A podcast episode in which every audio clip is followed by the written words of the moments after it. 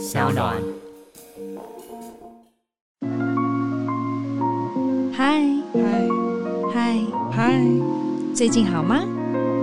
嗨嗨，最近好吗？酒馆不打烊。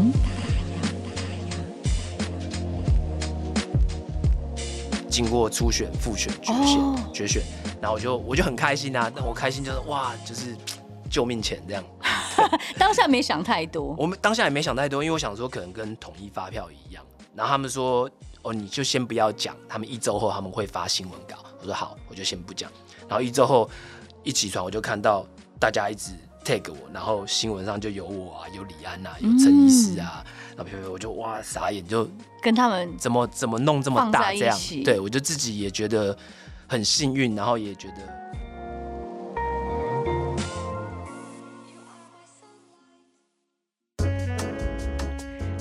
好，我是杨千霈，欢迎收听 SoundOn 原创节目《酒馆不打烊》。这集的小酒馆呢，要带大家认识一位从小就很喜欢跳舞，一路过关斩将，拿下了无数的奖项，还有街舞的冠军。同时呢，他也是七年级生创办全台湾最大的舞团 HRC 的创办人。除了跳舞，他也热爱武术，甚至还是新创科技的创办人。当然，这些都不是最跳痛的哦，你知道吗？他是去年第十一届总统文化奖青年创创奖的得主，更是把街舞推到了二零二四年巴黎奥运非常重要的幕后推手。这一切的一切，就是因为他非常的热爱街舞。你说我跟他有没有一些关系？呃，我我自自诩说好了，跟他有点关系啦，因为我们呢一直以来都是和平高中的学姐跟学弟，其实是同梯的啦，但是还是很开心，我们出了一个非常厉害的街舞艺术家。欢迎酒馆的大来宾 B Boy 博君陈博君。耶，yeah, 大家好，我是陈伯君，B-Boy 伯君。哎，很棒哎！其实你知道，常常啊，就是借由我们的访谈，我就会觉得可以看到很多卧虎藏龙、非常厉害的一些在各自不同领域打拼。特特别是我觉得街舞这件事情，好像会有一点把它变成是一种次文化。可是我觉得伯君好像把它给颠覆了，对吧？其实街舞的确算是一种次文化。那我认为说次文化其实也没有什么不好的，只是说它可能在呃过去不是这么多一般人或是家长啊是可以去认同这个艺术的。包含我自己从小啊，可能也不是这么的受长辈的支持。但其实人的一生中，我觉得很重要的一件事。的确，就是你要找到一件你热爱的事物，对，去坚持它。嗯哼，而且其实博君很特别哦，我们要好好聊一下他的背景。他一开始其实算是。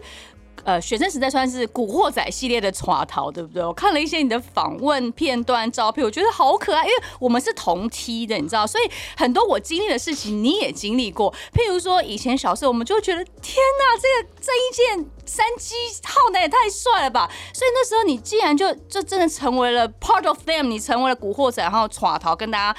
打群架最高纪录还一百多个人，这样，可是你可以变身成为世界级的街舞冠军。你是什么时候开始接触跳舞的啊？学姐，你讲这个会打开的话这样子，当然要啊，要。我是郑伊健的。就是最忠实的 的铁粉，哎、欸，我也是，粉好不好？不管怎样，我都觉得他是最帅。我只能说，我们两个相见恨晚。你知道，我以前还跟那种录影带店呐、啊，我还跟他们，就是跟他们买海报，我的整个房间贴满了古惑仔。真假的啊？太扯了吧！我不骗你，而且郑伊健虽然唱歌就是嗯不是一般主流的歌声，但是他每张 CD 我都买两张。我我也会买录音带跟他的 CD，我也会买。你说我们是不是相见恨晚？有点夸张，晚了二十年了。因为我已经很少听到有人喜欢郑伊健。真的真的很，已经很久很久没有听到了，对，太好笑。所以那个时候你真的是因为古惑仔然后误入歧途吗？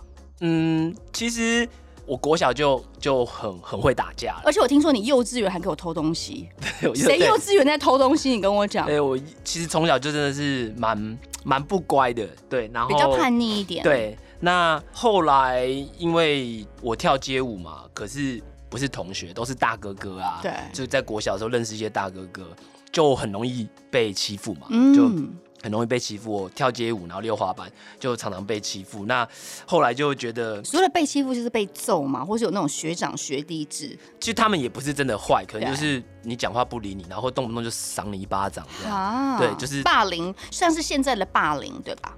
某种程度上，我觉得算是心灵的霸凌肯定有。对对对，算是。那因为真的就是自己就是小学生啊，那可能其他都是大学生或者是高中生。就那个时候，我会跟他们去国父纪念馆、麦当劳前面那一块空地、啊、那边跳街舞，跟的是还有溜滑板，那就被欺负嘛。所以后来我就就不是这么的热衷了，因为就好像可能心里有个阴影。嗯。那国中就跟一群朋友。就去，我们就去看 NTV，对，NTV 就是以前那是很当道，对对对对，那种包厢式的小电影院，然后我们就挑了，哎、欸，这个《古惑仔》这个郑伊健这部片第一集，那时候叫《英雄不败》，他现在现在改叫《人在江湖》，对，他现在竟然改了，现在这么经典，你们可以电影不要乱改好不好？对，他就是那时候叫《英雄不败》，然后我们说，哎、欸，这个看起来封面看起来很帅，就看了，然后看完我们就五个人就。决定结拜，就决定组了一个团。对对对，就决定决 决定组了一个团，然后对，就反正就那时候国中，然后就开始就对啊，就开始收小弟啊，然后干嘛干嘛。那你是什么时候开始觉悟？就是因为热爱跳舞，感觉是逆转了你的人生，对不对？嗯，其实我就是上了和平高中，嗯，参加劲舞社，呃、舞社。对，那我会加入劲舞社，也是因为被一些学姐吸引。对啊，然后就加入，就是女色的吸引。对对对对对，然后 然后加入之后就跳看看，然后一跳就就打开我以前那个热情，就跳到现在了。对，就开始每天练，下课也练，放假也练，上课也练。对，所以可以等于说街舞算是你人生很重要的导师，对不对？一一路帮助你成长，然后走过这种比较叛逆的岁月。嗯，可以这么说。嗯哼，可是呃，我们先让大家了解一下哈，因为其实很多人不是真的那么理解街舞到底是什么。譬如说有，因为有时候我们又提到提到什么霹雳舞啊，或者是什么 popping 啊，locking，就是到底它怎么去定义这个街舞？它有没有怎么怎么样让一般人快速的可以理解？OK，那我很快速的说一下，一般我们讲到街舞，我们要回溯到嘻哈四四元素。那嘻哈就是所谓这个 hip hop，hip hop，hip hop。那其实广义来说，它是一整个文化的代名词。哦。那它可以泛指音乐，它可以指舞蹈类型，对，它可以指服装风格，它可以指生活方式。是。那嘻哈的四元素是什么四元素呢？我们会说 DJ，然后 graffiti 涂鸦，嗯嗯嗯，跟 MC，MC 就是主持人或者是 rapper，对，microphone controller，嗯哼。那第四个元素叫做 B boy。不是街舞哦，B boy，为什么它叫 B boy 呢？B boy 就是指霹雳舞，霹雳舞它其实就是在整个街舞文化里面最早的第一个风格，对，第一个风格。那我我要讲说，哎、欸，那为什么到现在为什么这么多的街舞风格？其实最重要的原因都是因为音乐。音乐的类型的转变，曲风不一样，对，然后所以跳舞的方式不一样。就像刚刚学姐一开始我们闲聊的时候，你有说，哎、欸，像现在很多现代舞啊、芭蕾舞，他们都出现在街舞风格里面，为什么？因为音乐，因为开始可能会有人用抒情歌去跳街舞。嗯、那抒情歌你要怎么诠释？像那种线条啊，芭蕾现代舞的线条是是非常非常适合的。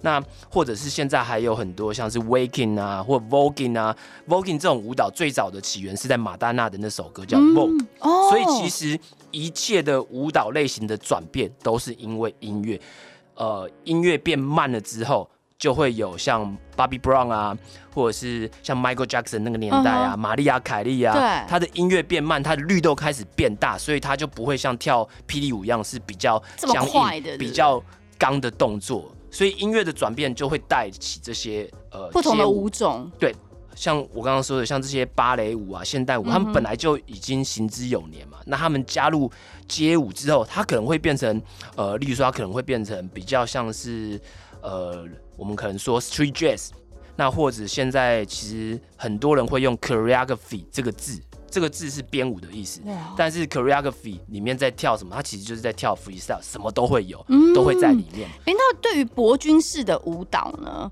我吗？对啊，因为大家都说你的舞蹈都是独一无二，没有办法去 copy 的。譬如说，你的舞蹈可能会融入了一些中式的武术啊，或者是 maybe 拳击在里面。嗯，我的舞蹈风格主要还是霹雳舞，但是那个叫做做个人特色，嗯、就是个人呈现的风格会比较偏向。武术这样类型的东西，就是说我们这个文化其实很好玩，就是每个就算每个人跳的都是霹雳舞，都有不同的派别，对不对？不同派别以外，你把人的脸都遮起来，假设只有影子啊哈，uh-huh.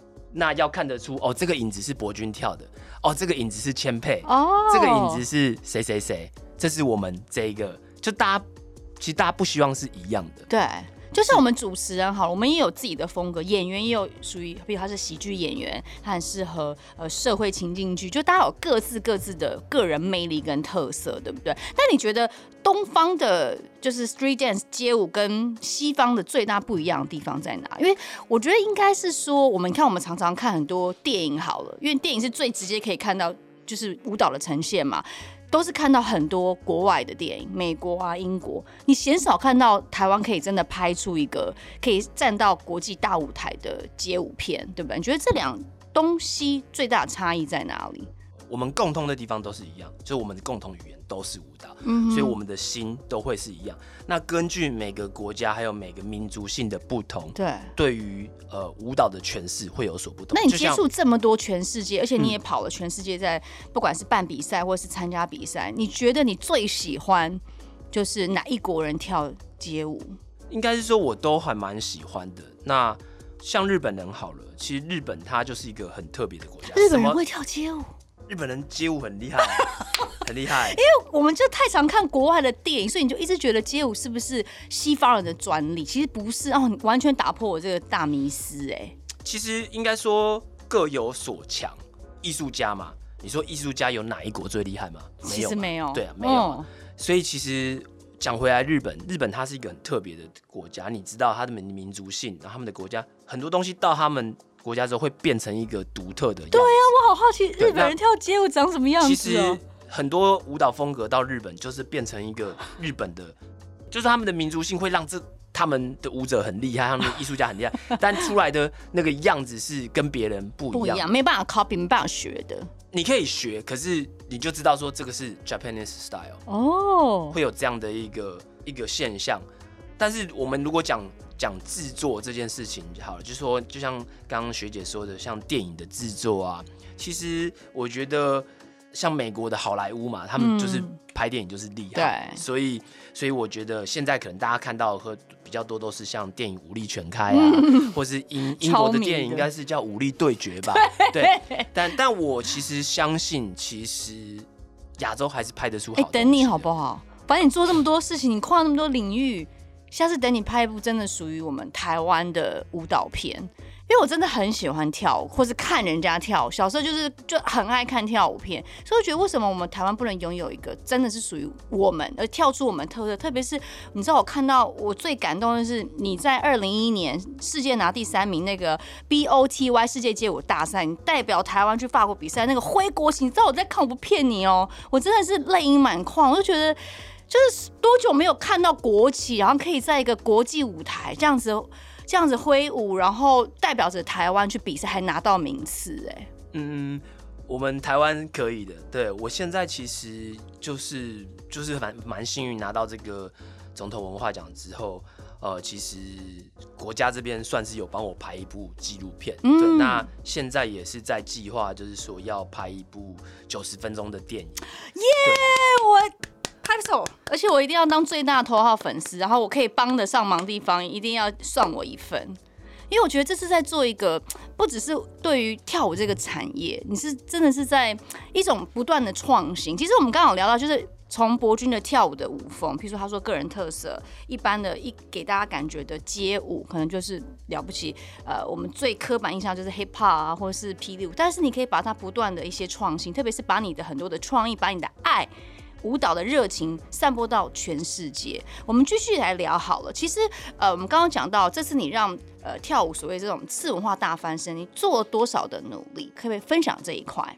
其实我从二零零六年第一次算是站到世界大舞台的比赛之后，看到外国很多东西。那当然，我也持续在比赛。那大概到二零一二年、一三年吧，我开始。密很密集，就代理很多国外的大赛啊，嗯、这些世界型的比赛到台湾，那希望可以让比赛可以这样用代理的，可以可以可以可以可以用代理，这么酷，所以其实希望可以让台湾跟世界有更多连接，可以接轨，对不对？对，那让世界看到更多台湾的舞者。嗯、那后来做着做着就发现，哎、欸，其实我们台湾也可以当领头羊啊，我们为什么不行？真的可以吗？我已经做啦，对啊，我们也可以当你头羊，就是说，为什么我不能把世界大赛办在台湾？嗯、那是你们来办我的资格赛，对，我的资格赛在美国，我的资格赛在中国，我的资格赛在法国，好酷哦，我的资格赛在非洲，其实都已经办过了。嗯、那最后就是大家选出最好的选手，然后来台湾一决一决胜负，看谁拿奖，这样、嗯、对。那这样的一个概念，其实其实是酷的，只是说。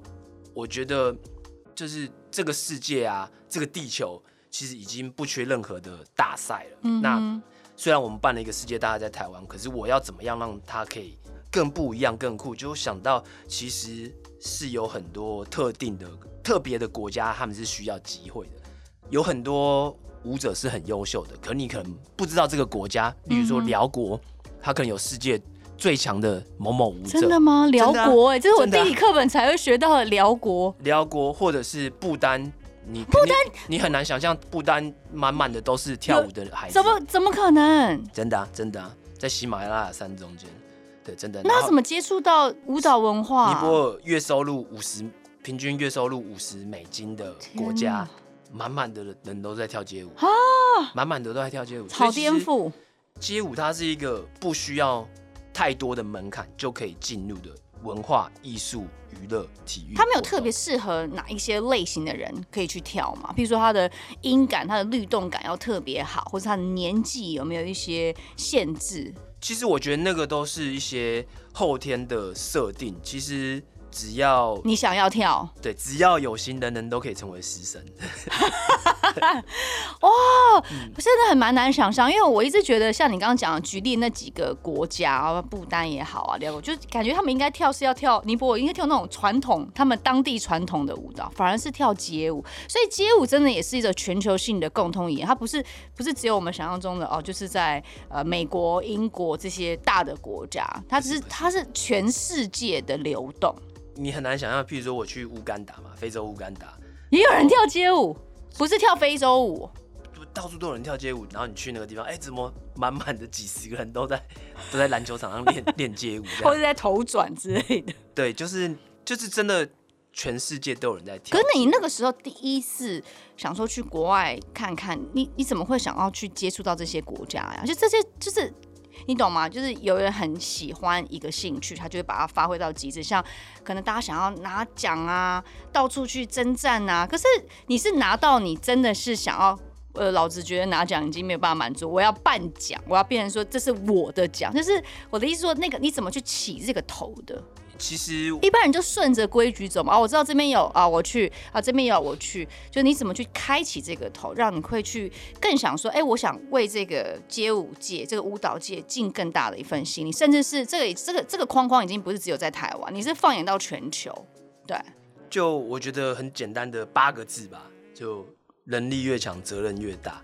你真的很喜欢看电影？对，我我我我很喜欢看电影。对，嗯，我我觉得就是，其实我自己一直以来就是决定要做，我会坚持下去。对，我会坚持到就是他真的是真的没办法成功，反正我一定会试到最后。嗯，我是我是这样的个性。那你的家人呢？就是譬如说你的太太跟你的小孩，嗯、他们全力的支持你在做这些事，因为你势必你说的能力越大，责任越强，你毕竟就会花很多时间在这上面。那你怎么陪伴他们？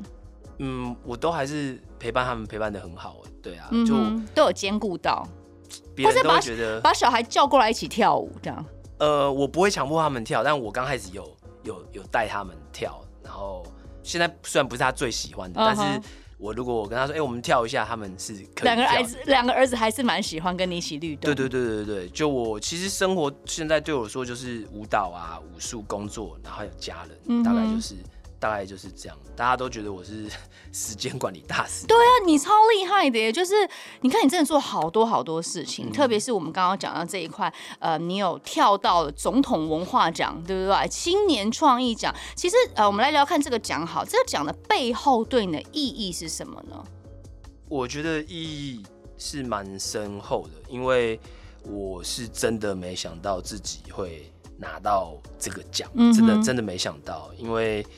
那个时候其实就是因为疫情嘛，然后我看到了这个讯息，然后我就想说，我靠，这个搞不好，因为他就就是奖金还不错，对，然后就想说哇，这个可能可以救我们一命，这样我就想说试试看，对，然后我就试了，那我就住在工作室，大概住了四天三夜，这样我就把这个这个做了所有的报名就写写完，这样这个文章啊，嗯就是这个计划就把它写完，然后才发现就是哇。天哪，我做，你真的做不少事情，就是就傻，就我自己也蛮吓一跳的。对，那那个时候就有前辈就是就建议我说不要抱太大的希望，他说这个这个真的很难，是是叶秉成教授跟我说的啦。对，因为他得过，他说这个真的很难，你不要抱太大希望，反正你就把你的东西整理出来也也不错，有个机会，对，然后就好，我就试试看，反正就是疫情嘛，也都在都在三级警戒这样，对，那我就就报名了，然后。九月初吧，他们就打电话给我说我被选上了，经过初选、复选、决选、oh. 决选，然后我就我就很开心啊，那我开心就是哇，就是救命钱这样。当下没想太多，我们当下也没想太多，因为我想说可能跟统一发票一样。然后他们说哦，你就先不要讲，他们一周后他们会发新闻稿。我说好，我就先不讲。然后一周后一起床，我就看到大家一直 tag 我，然后新闻上就有我啊，有李安啊，有陈医师啊。嗯然后我就哇傻眼，就跟他们怎么怎么弄这么大这样，对我就自己也觉得很幸运，然后也觉得就很傻眼，然后那几天电话都接不完。就很蛮可怕的，但其实我觉得最感动，我来看这篇报道，我觉得最感动应该会是跟父亲之间心结的和解，对不对？因为很多人还是，特别是很多的家长，譬如说啊，我们一样才艺好了，说啊，你去，我想去学街舞，跟啊，我想去学小提琴，就是你知道，大家世俗还是会有戴上一个有色的眼睛去衡量这个这个兴趣这个才艺。那对于这些父母不放心让孩子学街舞，当初爸爸或妈妈是不是也是这样呢？他们一开始是不是从以前一直到你后来做这么多事情，他们还是觉得，哎、欸，你不能好好的找一份工作做吗？非得到处去跳吗？我爸他是做加工的，然后我妈是以前是安亲班老师，但后来就就没做了嘛。后来就我就叫他来我来 HRC 来我公司上班。真的假的吗？我现在对已经在那边很久了一阵子，对，对对，因为怕我怕怕他没事做。对对，那。对，没错，我小时候他们是就是是很很不支持的啦，嗯、对，是很不支持的，因为他们也搞不清楚我去打架跟跳街舞是不是同样的事情，而且从小又让他们这么担心。对啊，所以所以他们是对是不支持的。对，那的确我拿这个奖，我觉得就是蛮开心，真的蛮高兴的一部分就是我爸他他给我的认同。嗯，对，其实我得奖之后，包括我今年过年回家吃饭啊，都觉得这个是。有史以来最欢乐的一次团圆饭，对，真的哦。因为其实以前只要我爸看到我，就是皱眉头，然后就是一定要念几句。对，嗯、那得奖之后，我发现他看到我，就是哎、欸，都有点 嘴角是上扬。他每次呃，那伯君啊，爸这笑的这个嘴角有点疼，有点酸啊，没有，太开心了。他不会这样讲，对，他前天前天他有来找我啊，就拿拿我的内衣去。去庙里拜拜啊，嗯哼，对。其实爸爸对你的关心还是，你看从你说的啊，拿你的东西，然后去庙里过过香，就是 old school，对，就是很传统。然后，譬如说他要拿我的衣服过去庙里，但是早上九点打来是怎样？对啊，然后也不前一天讲，就是很 old school，嗯，懂吗？就是我我知道父母亲都是对想要对我们好，可是就是那个。那个怎么那个方式该怎么呈现？就是你会在很多台湾电影里面看到这种两代的那种，嗯、就是那个感觉。对，对，那当然我就觉得以前他可能就会念念半天呐、啊，但是他现在就是哎、欸、来拿衣服，然后就就不会念了，对，嗯、就不会念了，所以就觉得就这这部分我就觉得还蛮蛮开心，蛮欣慰的啦，终于好像做了一种。呃，心理上的和解了。那呃，其实从创办舞团，然后一直到现在的成就，你觉得对你来说有受挫最深刻、印象深刻的吗？是什么时候？嗯，大部分都是受伤跟人际关系吧，主要都是受伤跟人际关系。嗯、那因为以前资讯不是这么发达嘛。就像你说的，你在中正纪念堂那个戏剧厅，你看那个地板有多硬，对，那是石头地，没错。那我我我以前就是在那边翻啊、摔啊、抓。那我倒没有想过这么，其实真的蛮多苦肉疼的。现在不会了，现在的孩子学真的很快。嗯，我以前譬如说练头转，我可能练两年，现在孩子可能一周就就练。是因为设备比较更新比较好了吗？主要是这个师资也是资讯。啊，资讯流通、教学资讯，然后还有这些观念啊，都比较好。我们以前真的是硬练，就是反正就是让他就是很土法炼钢，老师教什么教一个动作一个指令，就是 follow 老师这样子。对，那就比较难学会这些东西，就要练很久，所以就受很多伤啊，是真的是蛮辛苦的。那种伤就让你就哎，干脆就。可能会想要轻生啊之类的，就是很多伤是很痛，皮肉伤，我不知道怎么讲，很深层的。那人际关系就是当你喜爱的事情、兴趣变成工作或者是一个不一样的人生目标的时候，你中间会遇到的你的朋友啊，对，那或者是你的团员啊，因为理念不合而离开，或者是因为各种原因啊，我觉得其实都是。在我这条舞蹈之路上面，蛮蛮辛苦耶比较会挫折的一块。对，哎、欸，其实看不出来你是个铁汉，但你真的是铁汉柔情。哎，你看你刚刚讲到这些，你觉得比较挫折的，其实他很多都是是往心里走的，对不对？嗯、就是说你会觉得有点受伤，不管是这种跟人之间，哈，跟团员之间，还是跟家人之间，就其实一个蛮重感情的人。嗯，我是是我是蛮蛮重的啦，蛮重这一块的。嗯哼，但是呃，其实我觉得我们聊到至今，还有一件事情，我觉得非常值得呃，真的是要谢谢你的原因，是因为巴黎奥运，你争取了多一个街舞的可能性跟竞赛的项目，对不对？然后这些要把台湾真的有可能可以推上奥运的舞台，你觉得台湾拿霹雳舞奖项的可能性跟机会有多大？我觉得是有机会的。台湾拿到在奥运夺牌，我觉得是，而且是第一个首位华人顾问呢。这个你不觉得这个 title 也是会让你可能夜阑人静，在回想你做的所有事情时，会觉得很很荣耀，然后很欣慰的一件事情吗？嗯，我没有这样想哎，但是就觉得就是因为顾问，你看全球顾问才几位，你就是首位华人顾问，五位，对，嗯，就觉得蛮蛮不错的，就哎，但我。就是不会，我不会一直这样自豪过过头，对，嗯、就会觉得就会想赶快把事情做好来。对我，我是一个就是好，我赶快把事情做好。嗯哼，比较务实。对我比较务实，我比较不会沉浸在哇，好开心来庆功吧啊，很多光环或什么的。对，因为我到现在我还是每天都会保持练习，所以我尽量就是不要让自己沉浸在那种胜利的感觉。有，我看了纪录片，然后就有说博君是一个连一个小动作一样的动作，你可以练两个小时，就是因为你觉得，你知道两个小时是一部国片，然后还可以再看一个小短片，就是很 很长的时间。为什么你可以对于小动作也这么的执着啊？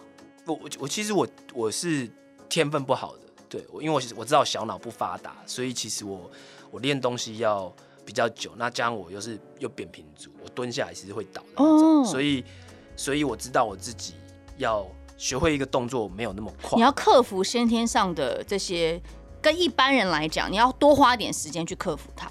对，而且我又有强迫症，然后又又又是处女座，又是超追求完美的。对，我很追求完美。就我会一直看自己跳舞，我觉得细节不好，那我就会这样一直修，一直修，一直修。哎、欸，那我们刚回到刚刚那个二零二四巴黎奥运首度被纳入霹雳舞，你一定做了很多很多的努力。你觉得，呃，当初为什么会想要去争取这件事情？呃，我不是深奥的人，但是我是很早就在这个团队里面参与所有的呃事务跟推广的。就当初其实是呃世界。奥会跟世界的舞种，这国际组织啊，他们其实打破了奥会模式，然后来找到我，就他们没有先去找所谓呃我们国家的体育署啊，嗯、或者是体协，直接跳过。对，他们先来找我。其实 其实我前面这边很辛苦啊，因为体育制度他们你也知道，那那是有一个制度在的。嗯、这边是我前面这边是很辛苦的。对，那为什么会跳过来找我呢？因为把霹雳舞纳入。就等于说，申奥的这个组织不是霹雳舞组织，嗯、是国标舞组织。哦，对，所以其实他们也没想到竟然申奥成功。所以你就这样想象好了，假设今天太极拳协会把泰拳进入奥运，嗯，那后来泰拳就归太极拳的来管，那其实会有你懂的，会有一些声音，会有一些问题，嗯、所以他们才会跳脱这个奥会模式找到我。那那个时候，我其实做了一个很。重要的事情就是，全世界有三个呃青年奥运的资格赛，一个在德国，一个在美国，那一个就在台湾。嗯，那那个时候我们台湾又把这场青年奥运的资格赛办得有声有色，是最好的一场。那后来在二零一八年的阿根廷布宜诺斯艾利斯的青年奥运，史上第一次这个霹雳舞都举办得非常非常成功，所以我等于是在这个里程碑第一个里程碑建了一个大功。啊、那第二个里程碑是史上第一场霹雳舞的世界锦标赛，在中国南京，二零一九年。那那一年世界奥会跟世界舞总，这叫做 WDSF，他们就任命我为这个这个赛事的总监。嗯，那。包含这整个赛事，呃，要怎么举办啊，全部都是我我来做决定。那那年我就带着四个台湾人，我们就五个人就前往中国南京，然后把这个赛事就是完整的、成功的办好。所以等于第二个里程碑也完成了。那而后来世界奥会在二零二零年的十二月底就正式宣布，经过史上第一次的青年奥运，经过史上第一次的中国。霹雳舞世界锦标赛，好，他们就正式宣布霹雳舞正式纳入二零二四年的巴黎奥运。哇，真的是功不可没哎！所以其实我一开始我没有想过说我是什么推手，嗯、我没有，因为我不是申奥的人。只是后来就媒体他们说，哎、欸，那你有没有发现这些都是你做的？你在做的，对，哎、欸，对，都我在做的。所以现在包含我来这边之前，世界奥会的。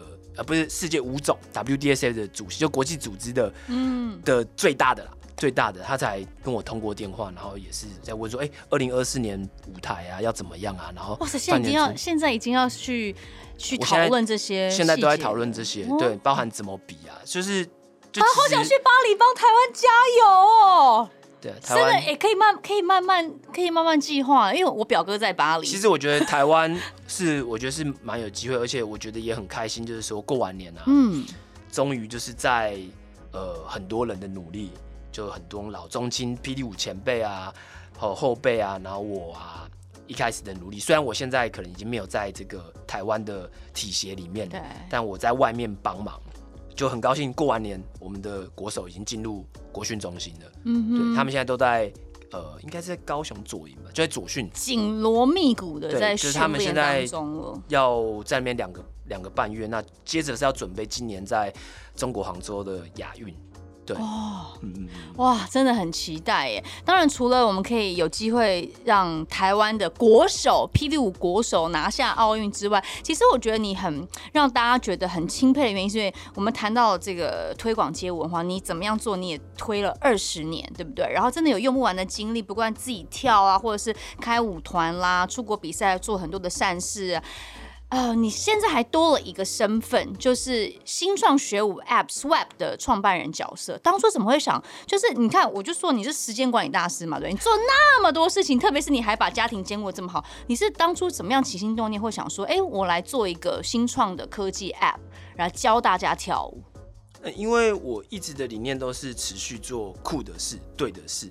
所以，我们 HRC 有一个 App，一直都是我觉得是很酷的事。只是在早期接触的时候，我发现，哇，做 App 实在太花钱，对，很烧钱。所以后来我就没有这么的积极去研究这个东西。一直到二零二零年的疫情嘛，全世界疫情这样在全球蔓延，那那个时候我们就觉得，好，现在可能真的我们要来呃加速这件事情的。产生，嗯哼，那那个时候我就开始找了很多同伴啊，然后我们就开始讨论啊，然后招兵买马啊，然后我也看了很多书，然后学了学了蛮多，包含那个我的新创时代，对，所以就对，那都是有用的，我觉得都还蛮有用。然后就看了，就这样学，然后就就募募资也很困难，对，对，而且那是靠自己，也没有特别去。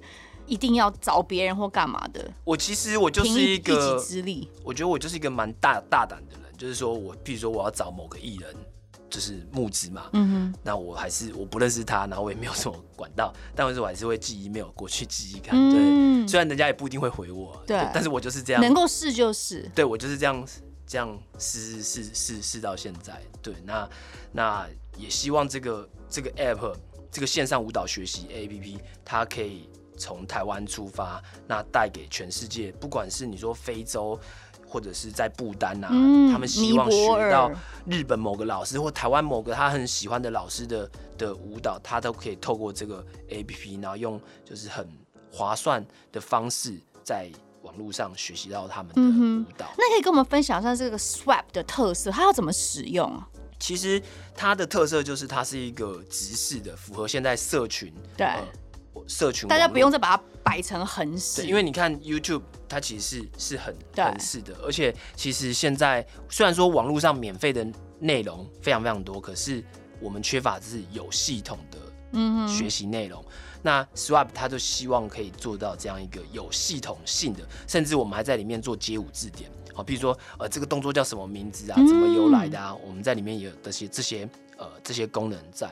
那我们最特别的就是说，呃，SWAP 它是可以把里面的影片可以近摄，就是左右，因为我们常常会对、呃、左右搞不清楚到底学跳舞到底右，这这老是跳右边还哦，那我是左手，就大家会真的是会搞不清楚。对对对，所以我们可以左右随时很顺畅的近摄，然后包含呃正面还有背面、嗯、也是很随时你想怎么换就怎么换。那小时候其实我在学舞的时候，我常常会就是。倒带录影带嘛，对，倒带回去再看这个动作，那我可能就是慢动作，所以我们也有这个慢动作、快动作的功能。那还有包含章节，我们的章节不是说哦，你要去三分五十秒或者是一分二十秒，哦，我们章节是去呃要去呃第二个八拍哦，或者是跟着音乐练习，这这是我们的章节，不是用那种分跟秒，而是是透过跳舞的这个这个这段舞蹈的节奏、拍子、对对对对。段落。那我们还有一个更特别的，就是只要轻轻的去滑动手机的荧幕，呃，我们很独创的一个叠影功能，就是你可以把，你可以在手机里面看到老师的动作，然后跟自己的就像镜子一样，对，做比对，就跟你可以在手机看到自己，然后也可以看到老师，那你就可以把这个动作去比对起来。哦。那接下来我们也在发展一些 AI，所以你就可以去呃根据这些数据侦测。那你就会知道说自己跟老师动作可能百分之多少相似，然后有哪边是可以再去调整的，这些都是我们这个 SWAP 特有的功能。嗯，哇，所以它会慢慢慢慢再加很多很多，应该说它会持续不断的在 update 它的一些功能性，或者是其实会会一直 update，因为你看现在今年我们讲到，应该就去年开始讲到元宇宙，对，所以其实我做了新创这件事情。跟我以前想象的也不一样。我以前想象说，哦，开发一个 app 就做好了，哎、欸，它就在那边，嗯，就做好了，你可能也不会需要多余的支出。但是后来发现不是，就是其实进入这个新创之后，你其实就是要不断的创新，你要不断的想新的东西，然后可能会有更多呃新的 idea 啊。或者是新的内容，或者是你说全全球现在就是一个大世界，然后大家网络这样流通，那么资讯发达，所以其实我们自己觉得够，但是在世界的舞台上讲是不够的，所以一直不断持续的在更新当中。对对对对对，嗯。哇哦，真的是台湾之光啊！特别也是呃，Google Play 年度最佳应用程式。你之前有想过说，一个热爱街舞的孩子可以演变到现在这样子，然后甚至是推出了自己的 SWAP 这个 App？我没想过，从来没想过？跳舞从来没想过要把它当成工作，从来没想过。嗯、对我本来是想当设计师这样。但我做过设计师啊，有有有当过一阵子，对对对。那一路这样斜杠，或是一路做这么这么多，对，真的是对全球舞蹈界有意义的事情跟推广。你还有什么样的规划吗？在新的一年里面？嗯，今年其实就像刚刚跟学姐说的，现在目前在在写书了，就是我的书今年确定会出。嗯哼，那。出书的同时，也在筹备，就是刚刚说希望，电影纪录片是不是？对对对，电影希望它不是一部啊，它它不是一部全部中文的电影，而是它是一部以台湾人为出发点，嗯、然后我们怎么跟世界接轨，怎么用街舞把街舞带到全世界，把它串联起来，然后到带一路走到巴黎奥运，甚至进入像我刚刚说的，我们去这些偏乡啊、非洲啊。是怎么？所以这部电影里面可能有英文、有韩文、有日文，那就是跟世界、跟世界的舞者站在一起。我觉得它会是一件很酷的事情，因为没有人做。好，那什么时候做完？因为这样听起来这个 project 很大哎、很大工程哎、因为如果你说你还要记录到二零二四年的巴黎奥运的话，这个我我觉得这个这个蓝图是很广、很全方位的。嗯，可能就是一路记录到那个时候，那还要过好几年才看得到哎。现在可以先去看那个学姐看的那一部，就是在网络上的那部。我看过，我已经看完，二十二分钟，我都看完了，好不好？所以我才会就很期待，因为其实你真的做做了一件从来大家都没有想过是，可能连你自己。小时候跳舞，或是跳跳跳跳跳跳到你办舞团，你都没有想过说现在可以发展成这样。那主要是你在为这个舞蹈界做的事情，已经不是单纯是街舞界，我觉得是整个影响台湾的舞蹈产业，嗯，对不对？真的是很谢谢你为我们做了这么这么多事情，也让我们觉得身为台湾的一份子，真的是也是与有荣焉。希望可以赶快看到这部纪录片的诞生。那还有吗？譬如说你的 SWAP，你希望新的一年它可以。到什么样子的发展？呃，其实我们 SWAP 就一直不断的在尝试，try 很多新的功能啊。其实今年我们希望我们可以达到可能有呃一万人订阅使用它，嗯、那也可以呃踏出台湾亚洲。对，那目前的计划是先进军日本。嗯哼，那希望呃接下来会有很多日本大师的课程都会在 SWAP 上面出现。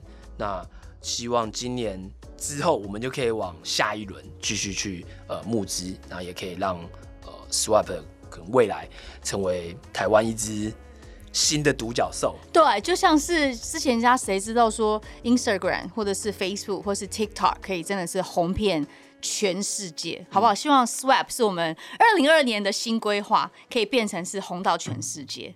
其实今天呢，透过跟博君的访谈，你可以看到一个算是蛮励志的故事，就是从一个很叛逆的古惑仔，然后获得了总统文化奖，然后变成一个街舞大师。当然，最重要是他带着台湾的街舞挺进了巴黎奥运，一路一定很多不顺遂的地方，但是他勇于突破，克服就是喜欢，就是热爱跳舞，就成就了自己的梦想。也祝福博君继续追求你的梦想，Just do it，去实践就对了。今天谢谢博君参与我们的专访，谢谢学姐，谢谢。谢谢，也希望大家喜欢，记得帮我们按下订阅，而且分享出去。希望二零二四我们都在台湾或是在巴黎为你的巴黎奥运加油打气喝彩，加油加油！下次见，拜拜，拜拜。